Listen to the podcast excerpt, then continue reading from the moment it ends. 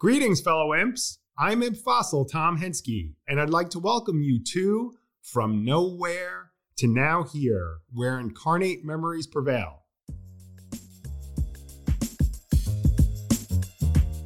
Like many incoming first years, I entered the university a blank canvas. You get it, nowhere.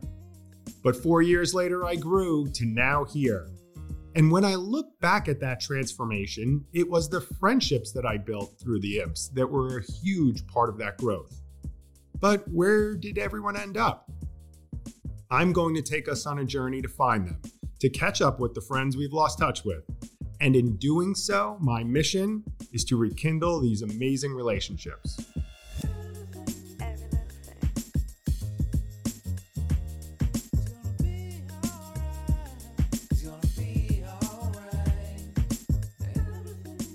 Welcome back, Imp Nation.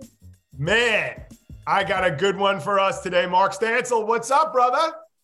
How are you, Tom? Thank you for uh, scraping the bottom of the barrel for me. Yeah, there was no one left. You were the last imp. It was what do they call it, Mr. Irrelevant in the uh, NFL draft? You're, you're Mr. Irrelevant, the last one. No, Matt, thanks for agreeing. I love when I ask people to come on and they say, Oh, I don't know if I have anything to talk about.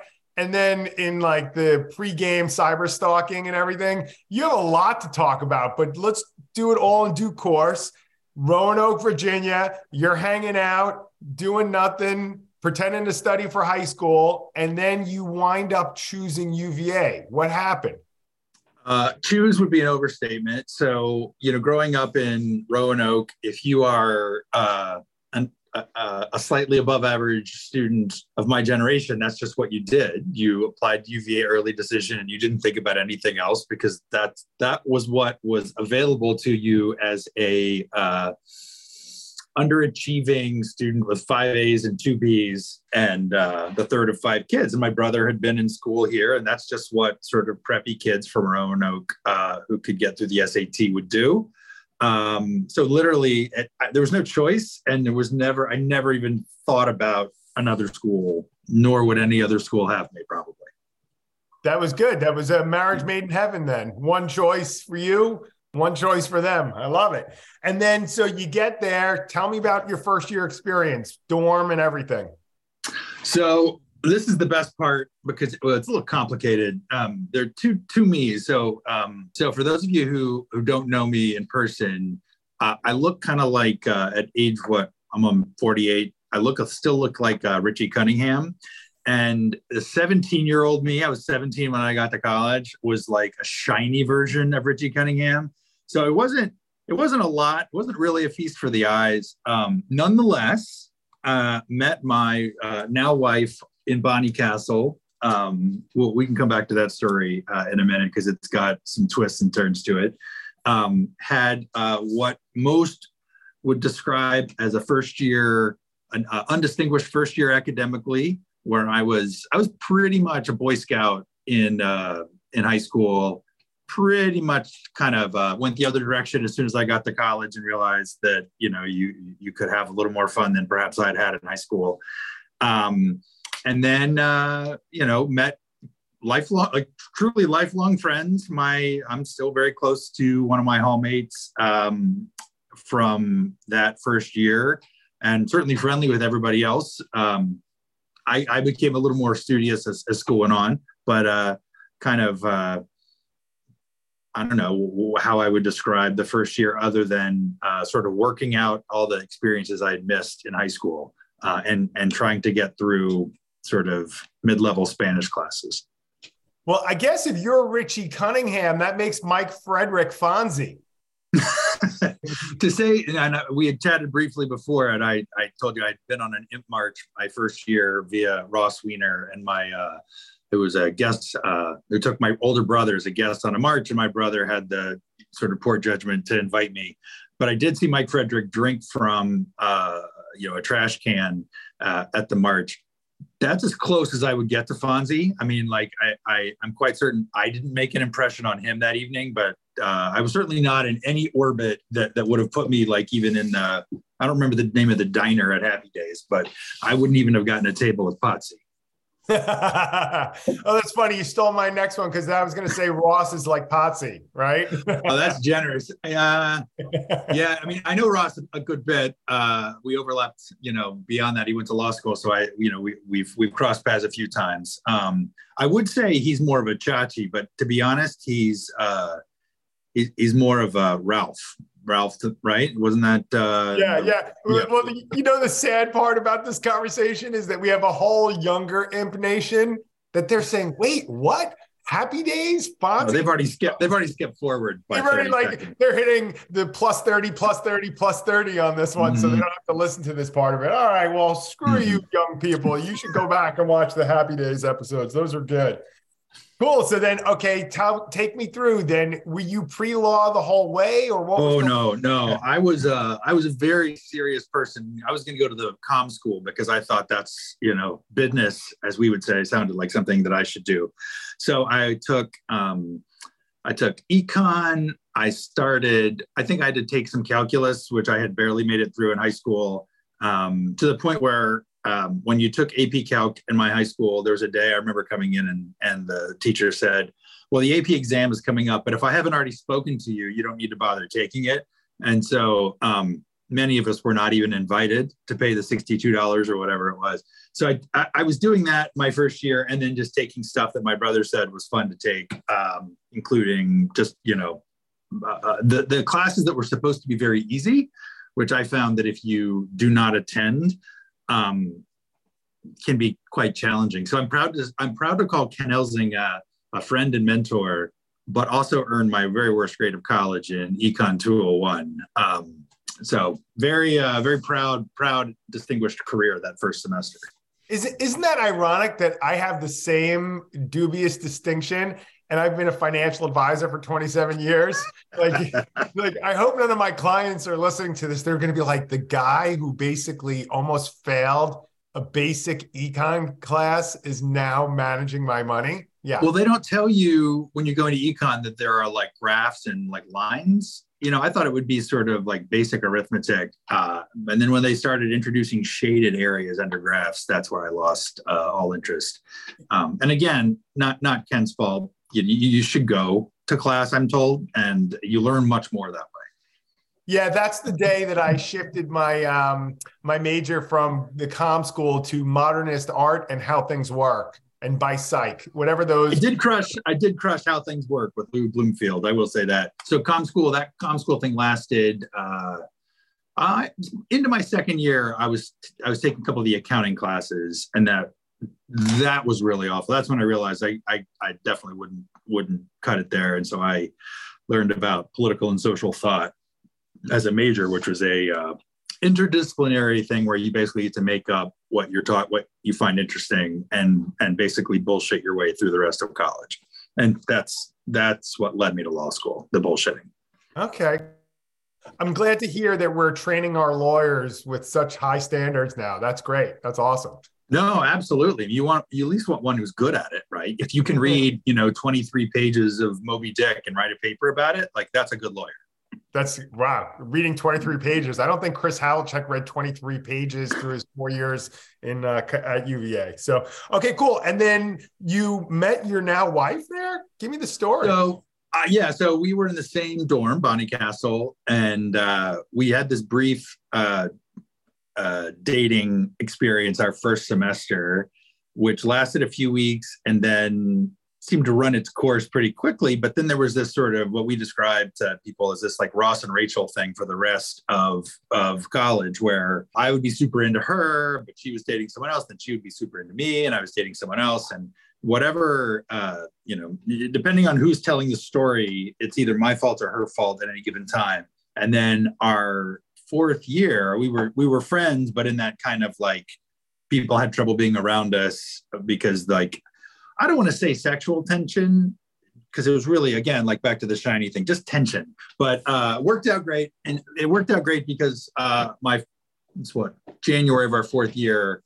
We had, um, I'll just describe it as an episode uh, that lowered inhibitions sufficiently, an evening in which inhibitions had been lowered uh, where we kind of finally got over all of our uh, baggage. And then uh, we've been together since then. So we'll have been we got married right after law school so we've been married holly and i've been married uh 20 coming up 24 years this september wow somebody lasted with you 24 years that's she's yeah saint. the key is that i leave town for work a good bit so you know she gets a break yeah your mom said your marriage will work, will last a long time it's just uh, because she never sees you right that was kind yeah. of yeah. a guy I used to work for when he was talking, I asked him, uh, you know, he was in his 70s at the time. I said, Why haven't you retired? He goes, Well, you know, my wife said I married you for better or for worse, but not for lunch. So, so then tell me about um, how did the imps pop up? What year was that? What was going on? That was fall of my fourth year. I was trying to remember even how, like, what my tapping prank was. And I honestly don't remember I do remember that it was yet another incident where my wife would point out that I was, uh, it was the evening of the colonnade ball. I think that was in the fall. Yeah. And um, I remember because she had, she had said we should go together and I had already arranged uh, a date for myself. So that, you know, in this Ross and Rachel thing, that one was on me. But then um, it turned out for the best, probably because I'm told I was a terrible date that night uh, due to the the tapping. Um, but honestly, Phil Gates was involved, and that's the best I can remember. And you'd have to, Phil probably remembers everything. Um, I hope he didn't write it down though. Well, you've hit the rock bottom that what you remember is Phil Gates. Phil, I think that's a first and a last that we'll ever hear that someone someone remembered on their tapping night, Phil. The because indelible probably, imprint. Yeah. He was always the voice of reason. And like when we got out of control, he's the one who reined us back in, right? So that, there we go. Yeah, but that's that's uh like we say in my business, damning by faint praise, right? Like to say that Phil is the voice of reason, right? yeah, it's like calling him a Z. cool. Okay. And then did you go to law school right out of college? What happened? Yeah. There? I, I, you know, I was, by the time I finished my first year, I'd become a reasonably successful student. Uh, stayed, decided to stay at UVA for law school because it was much in the day, back in the day, much, much cheaper than other schools that I was looking at. And so then I just, you know, for a political and social thought major who didn't have any other skill besides reading, writing, and bullshitting, uh, that law school seemed like a good idea. And I thought I wanted to be a law professor. So I was going to be, uh, I was going to be a, you know, a scholar and, and teach. That was the idea. Now, what's, I don't even know how that works. When you become a professor of law, you must have practiced for a number of years, or do people just go right into that?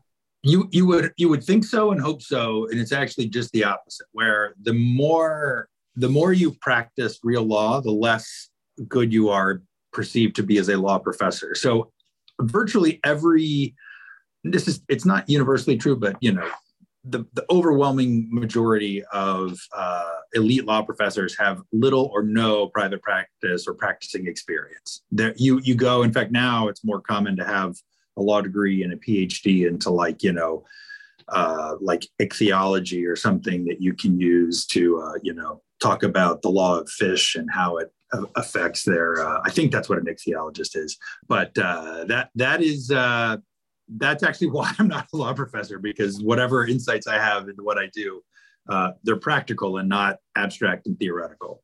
You you ruined yourself. You just you ruined yourself. You went into practice and you ruined it. I found the I found the uh, outer edge of my ability to bullshit. I I can do it, but I can't footnote it, and that uh, that's why I do what I do. Okay, so then what happened after law school? So I did two clerkships. Uh, in the legal world, you can go work for a judge for a year. It's called a, it's like a like a it's sort of like a residency almost, but not everybody does it. But so I did a year on the Court of Appeals um, with in Denver, um, the Tenth Circuit for a judge named David Ebel, and then a year on the Supreme Court for Chief Justice Rehnquist.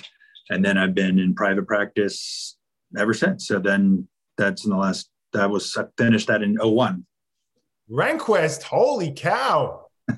what was that like? Uh, best boss ever. I mean, just just amazing. Like he's he's got. I didn't agree with him on much of anything, but I uh, you didn't need to to do that job. He was incredibly down to earth. Um, I had my year, the year I was clerking was the Bush v. Gore year, so that was kind of a little bit of a memorable. Um, and uh, for for law nerds, it's about as exciting as it gets. And uh, so peaked at 25 uh, and and have been on a on a steady downward spiral since. But it was cool. I mean, it's a great job. It's it's all the cases are interesting. He he was excellent, and you know you get a lot of unstructured time with with him as well, and that's kind of a once in a lifetime experience. And so I cyber stalked you a little bit. Sounds like you were in front of the Supreme Court. Yeah. So since you know, once I got into private practice, I've kind of done a mix of things. But one of the, one of my it's really more hobby than passion is I have done Supreme Court cases. So I've argued five cases in the Supreme Court. Um, some of them through a class that I have co-taught at the law school as an adjunct uh, called the Supreme Court Litigation Clinic and a couple of others that have just kind of come my way through a little bit of luck and um, a little bit of uh, hustle.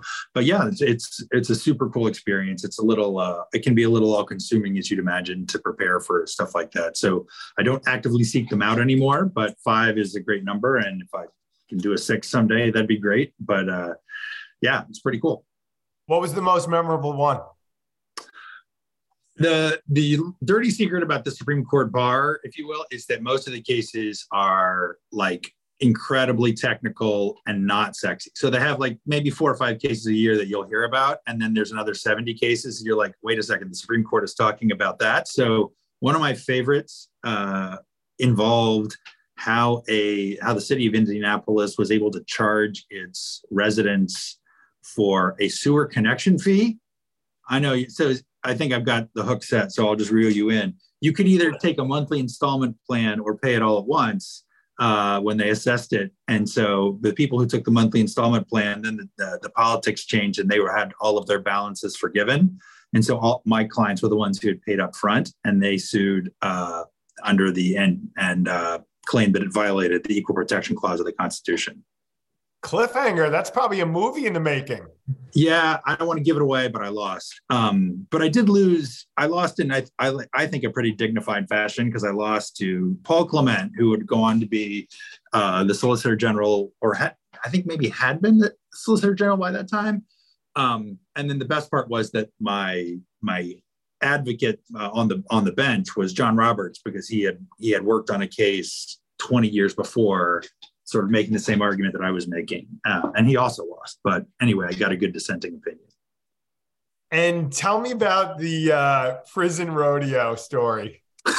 so my, one of my favorite party tricks is to sort of juxtapose this, like, uh, you know, uh, effete academic dandy persona with with the reality of my upbringing in South Texas. So I um, in gosh, this would have been in like early 80s. My parents said, Well, you know, today we're going up to Huntsville.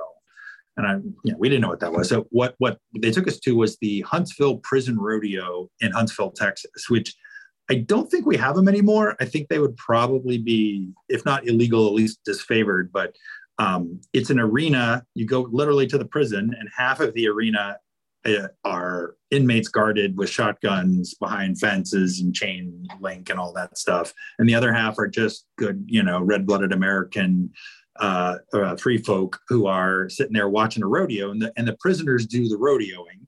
And and the best way to describe sort of the sort of and I don't know if this is like barbaric by modern standards. I'm just I'm just a, an accounting. I'm just giving a historical accounting, but uh, it's called convict poker, where they put uh, four inmates in the middle of the ring with a card table, and the, the last inmate to take their hands off the table wins. Uh, and the trick is that they have a bull loose in the ring. And so this is this passed for entertainment in South Texas in uh, 1980, whatever. Um, pretty sure we, we, we if we do them anymore, we shouldn't. Yeah, in what I call that is uh, Brazilian soccer games. You've just you just described with the right, bring your own uh, bring your own knife. Yeah, yeah, yeah, yeah. Exactly. Oh, that's amazing. Oh, that's a good one. I wish we had um, like iPhones back then. I would have loved to have seen pictures or video of that stuff. I did find there's an old black and white uh, news photo I found of it. Uh, I looked like a year or so ago just to make sure that my memory was accurate and it was very accurate. I mean it is like i have this this vivid memory of being sitting across this arena that wasn't that big and literally all the other people are in a cage and they're just guard after guard after guard and and then there's you know little you know eight year old me sitting there with his parents and his siblings eating a corn dog. I mean not not in the photo. I, I think that's the corn dog is in my memory but it's uh it was it was quite something well, you know, we just interviewed some of the current imps in one of the last episodes, and maybe that's like a new tradition they could start. Like on the lawn, they could have like a card game. They, there could be tuna involved, and then I don't know, maybe the the bull could be I don't know, attacked. You know, I, they like used that. to have livestock on the lawn, so you could call it like an historical reenactment. And yeah, maybe right. Yeah, yeah. You, you can get you can get all the hardcore uh, history nerds excited about it. So yeah, this is an authentic Jeffersonian bull, right? Yeah, and then you know, in Thomas Jefferson fashion, like he did with the columns, uh, he can make you can make that into a tax deduction for the grain alcohol, right? because it's a it's a it's a education expense. Right. That's what well, Now you've captured my interest when you're talking about, you know, efficient tax planning. So that's that's pretty exciting. Yeah, like what are you doing now? Like you're you were uh, so what do I do now? So over the last, uh, you know, I w- went into private practice to pay off you know student loans while I mused about what great article I was going to write, and quickly realized that I didn't want to write any articles. Um, had a, a stint in I did my first four or five years. I did a bunch of white collar criminal defense work, which I enjoyed, but is a pretty wretched lifestyle. And also, I, I came to to learn that my inner nerd needed to be uh, released, and so I uh, I shifted into appellate and uh, appellate litigation, for lack of a better word, uh, uh, and then that led me to a firm that had these hedge fund clients, and we used to do a bunch of appeals for uh, for hedge funds that had these distressed investments where the value of the of their usually bonds would turn on some super technical arcane legal point.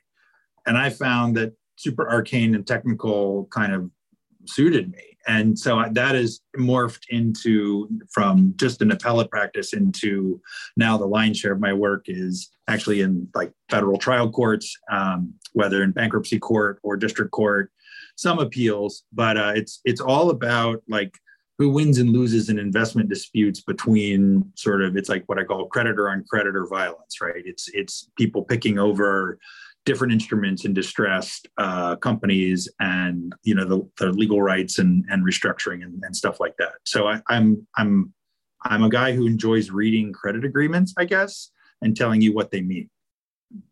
Wow. Again, I, that sounds more like a Z. Yeah, it's it's what we call a conversation stopper, right? When people ask you what you do, and I say I read 300 page credit agreements for a living, there's really not a follow up like, oh, tell me more. You seldom get that. Oh, it's kind of like you go to a party and you start off with, oh, I just got over COVID. that's right.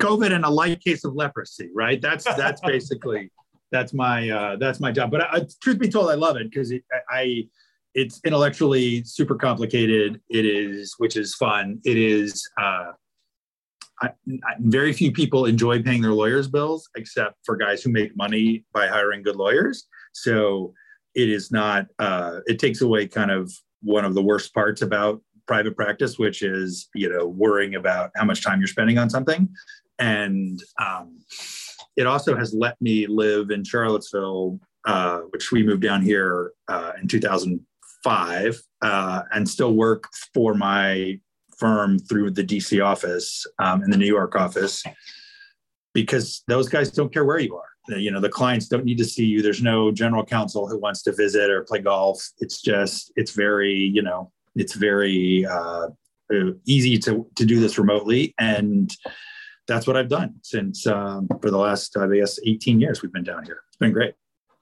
So I got to ask you, who's representing you in your lawsuit against Gray McLean for your torn ACL? Well, I'm I'm hopeful that we'll reach a consensual settlement, uh, but uh, I, you know, I'm I'm I'm looking into uh, all the great plaintiffs firms that I see advertising on TV. Um, yeah, for our listeners, and hopefully Gray will listen. Uh, Gray just turned 50, and I just I, I, I want to reiterate that I'm 48. So this was Gray, older than me, but for his 50th birthday, he wanted to go backcountry skiing, which many people say, "Oh, you mean like with a helicopter?" Like, no, no, no. So for for Gray, it would we needed to do it in authentic style. So we uh, got a yurt in Colorado, uh, and uh, it's in the middle of nowhere. It took us an hour. It takes you an hour and a half when you're leaving to even get cell service. So we're literally in the middle of nowhere, and you go back into these state parks and you hike up the mountain on skis with with something called skins on the bottom. These like fabric things that let you walk up a mountain, and you walk on. You basically hike about. Uh, 10 times as much as you ski back down. Now you do ski back down in in in powder and it's pristine and no one's around and it's pretty awesome and we had a great time. But on the second day, and this is important for the record too, the second of four days, turns out that I uh, uh, and no one knows why I fell. That's who's to say why I was probably pushed, but um, did did blow my ACL out, and so I uh, did. I skied two more days, uh, not well, but I did complete them but yeah, I mean, I think we all agree that Gray is is both morally and more importantly financially responsible uh, for uh, for this. So I I look forward to my day in court. Maybe I could just reach a settlement agreement that I can get a cut of. Maybe yeah, that's, that's what you want. So just add. I've got a number in mind. I'll just add thirty percent for you, and then everybody wins. and because if not, I have the leverage that I can publicly shame him on every episode from here on in. So, it, it, Ray, it's in your best interest to treat us nicely on this settlement. Just saying. Perfect. So, speaking of Gray and all times, any like stories doesn't necessarily mean with Gray S- stories, war stories from college that you remember, imp or non imp, doesn't matter. Uh, I, you know, I have one good imp story that um, is uh, is is I think repeatable publicly. So um, I was tasked because so I, I from Roanoke I was uh, had gone to Cave Spring High School, and the year below me were Tiki and Ronde, who and I think it was Phil's idea, but someone when we were tapping Tiki someone uh, decided that I could do Tiki's prank because he, you know, wouldn't see it coming. If one of his, you know, fellow athletes or somebody had seen it, like it would, it would have, he would have seen it coming a mile away.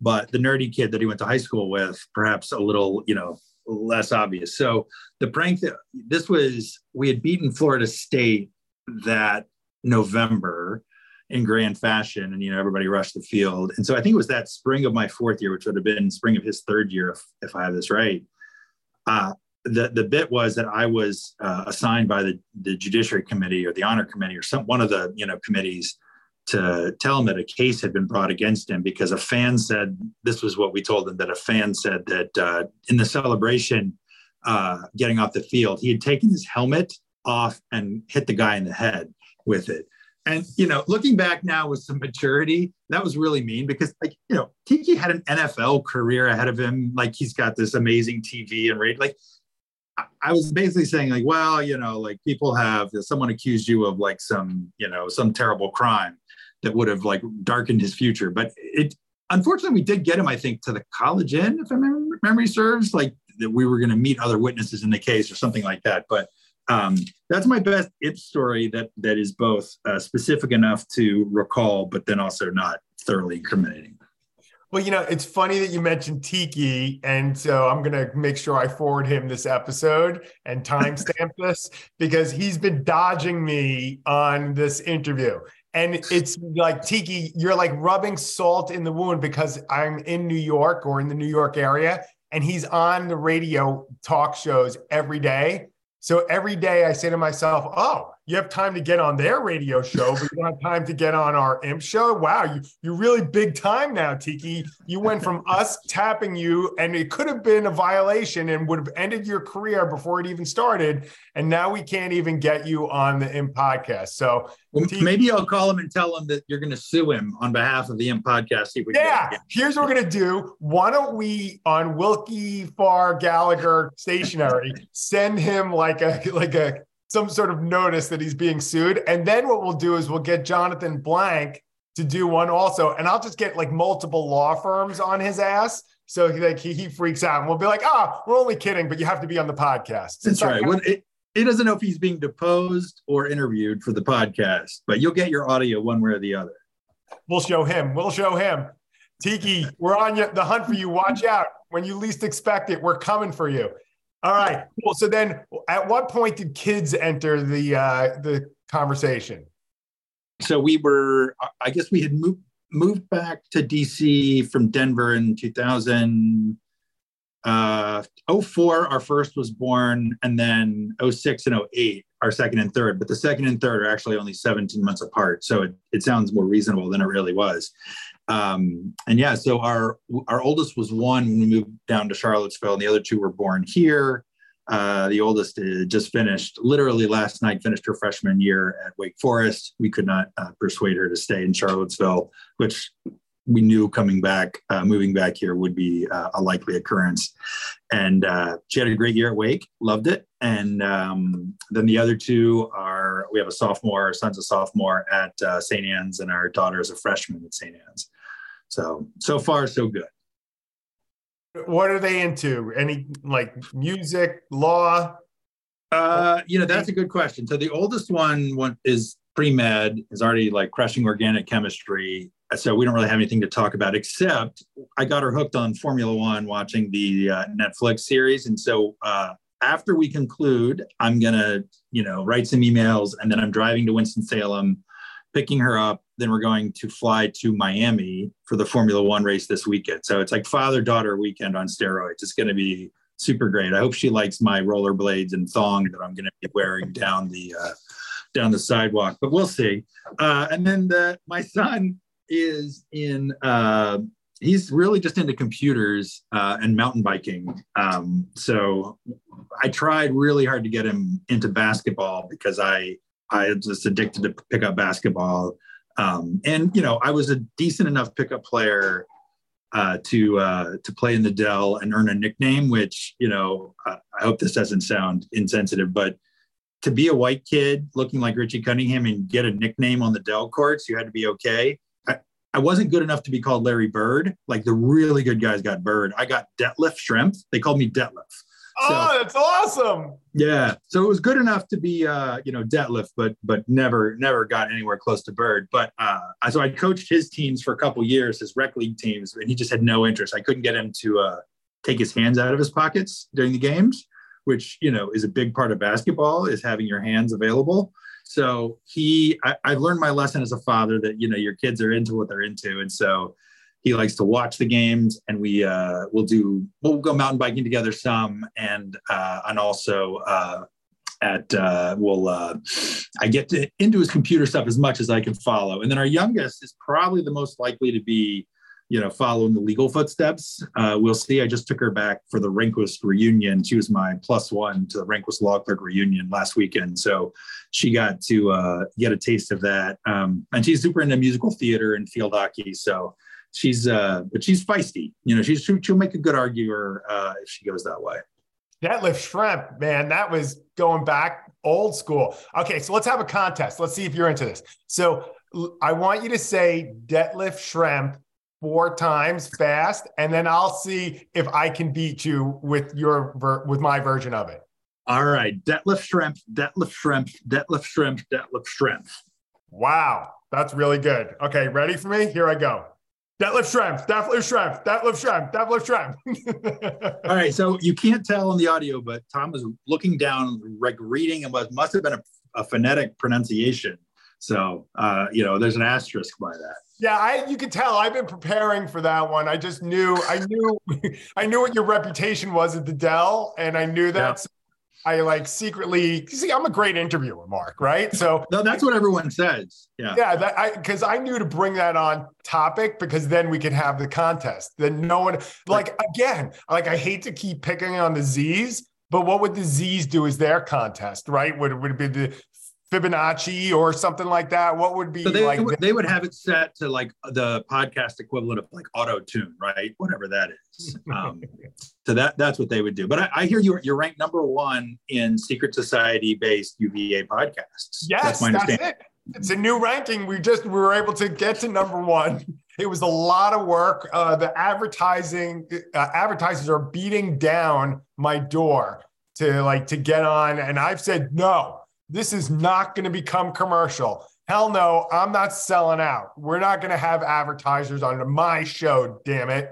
Well, I, I admire your integrity. There, it's there. Cool. So, all right, cool, man. So, uh, what else is going on outside of? I mean, it must be all encompassing with three kids and like a challenging career, right? Like, is there time for anything else? Do you? Uh, I make time for things like knee surgeries, um, upcoming. Uh, what else do I do? I really, I not a whole lot uh, try, you know, kind of get to my yoga, try to get to, you know, get on the Peloton as the knee allows. But uh, mostly it's like chasing kids stuff, which is the best, right? It's really, there's not um, really not anything you want to do at this age. Like we got to the point where as the kids get older, you know, when they're younger, you're like, oh my gosh, this is exhausting. It's great, but it's exhausting. And then, you know, the oldest one goes away to college and you're just like a weepy mess. So now you're like, well, what if we fly to Miami for a Formula One race? And what does that cost? It doesn't matter what it costs. We've got to go, you know. So uh, I'm into kind of like soaking up everything I can. Um, I do, uh, I, I actually do like my job and I'm, you know, I'll do it for a little while longer. I think I don't, I don't love deadlines, but I'll, I really do. I've learned about myself over the years. I'm like one of those, uh, dogs that you can't get unless you can like let it herd sheep or whatever and and so i need to do something with my uh with my uh with my noodle uh so i'll do that until I think of something more interesting to do and uh, maybe write a book someday. I don't know. Hey, that's fun. Do that. We just I was just texting back and forth with Amy Breen Kunihiro, and she's right in the throes of finishing her book. So we're gonna have to have her back on when she gets done with it. That's really cool. There's a lot of authors like Mike Lenox. I think has written like a thousand and seven books by now, He's like, I think I don't. I'm not quite sure how his marriage is going right now because it sounds like he just writes books. It is so. Mike and Macy live about uh, literally a, not even a quarter mile from us in Charlottesville, and uh, not to be too bougie as the kids say, but their beach house is uh, about half a mile from ours uh, as well. So we see them a good bit, and he's always like, "Oh, I just got back from you know the red eye from Hong Kong doing," and I said, "You're a tenured professor." like why are you ruining this gig you've got writing books flying to speak do, speak at this or that so yeah no one no one ruins a good gig uh, by overdoing it like mike lenox yeah, a little secret just between us that you shouldn't share with the other imps. But I, think that Macy encourages him to write books and to take trips so she doesn't have to deal with them. I think that that's yeah. kind of like um, I, I, don't blame her. And um and uh, just based on just how mean and nasty Macy is, if you if you know her, like that's entirely believable, right? Yeah, she, she's got like serious anger issues. God, it's really bad, really bad. Cool. All right. So you're in Charlottesville. So there is actually a chance that you might wander by uh, that place where we meet, which I won't say on the air because, you know, we know why. But you happen to wander by one of the meetings. What are you telling today's imps?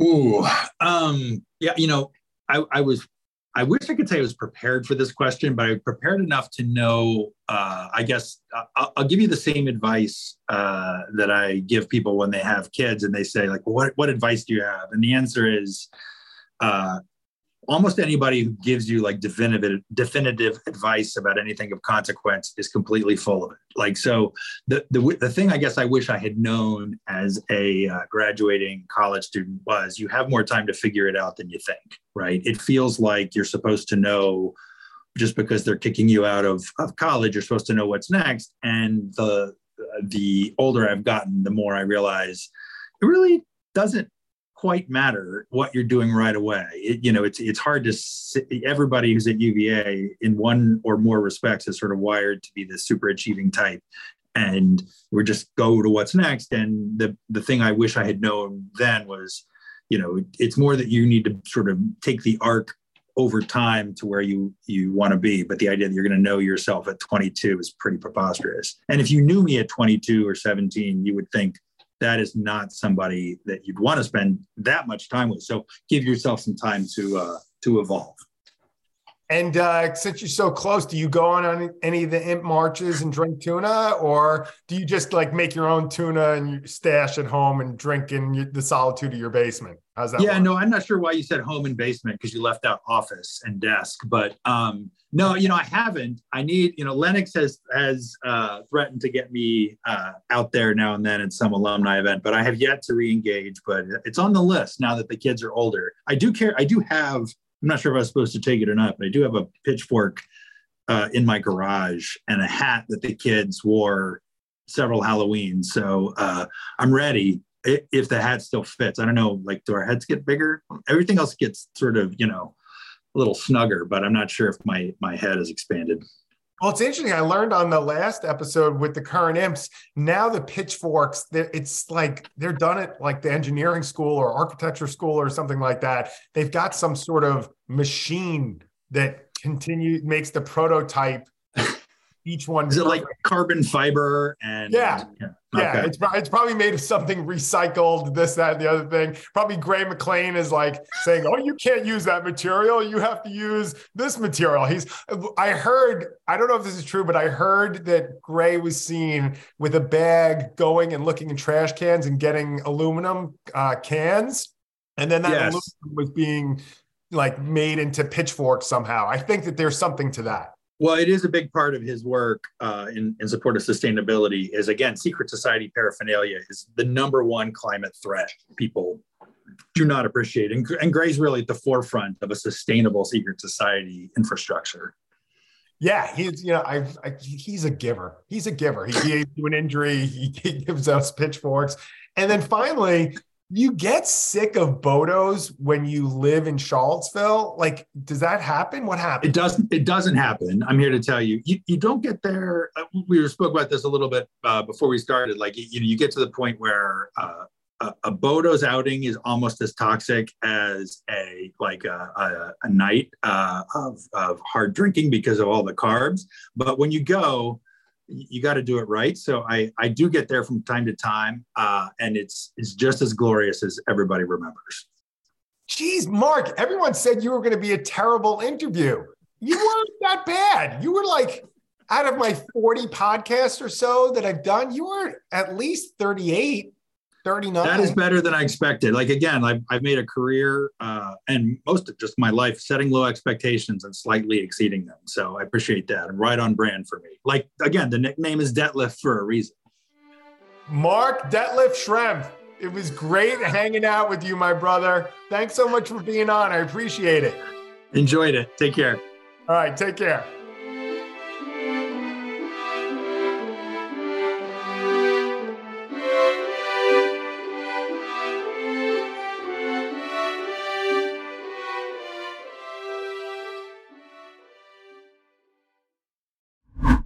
Hi there, Tom here. Before I let you go, I want to tell you about my other podcast, Total Cents.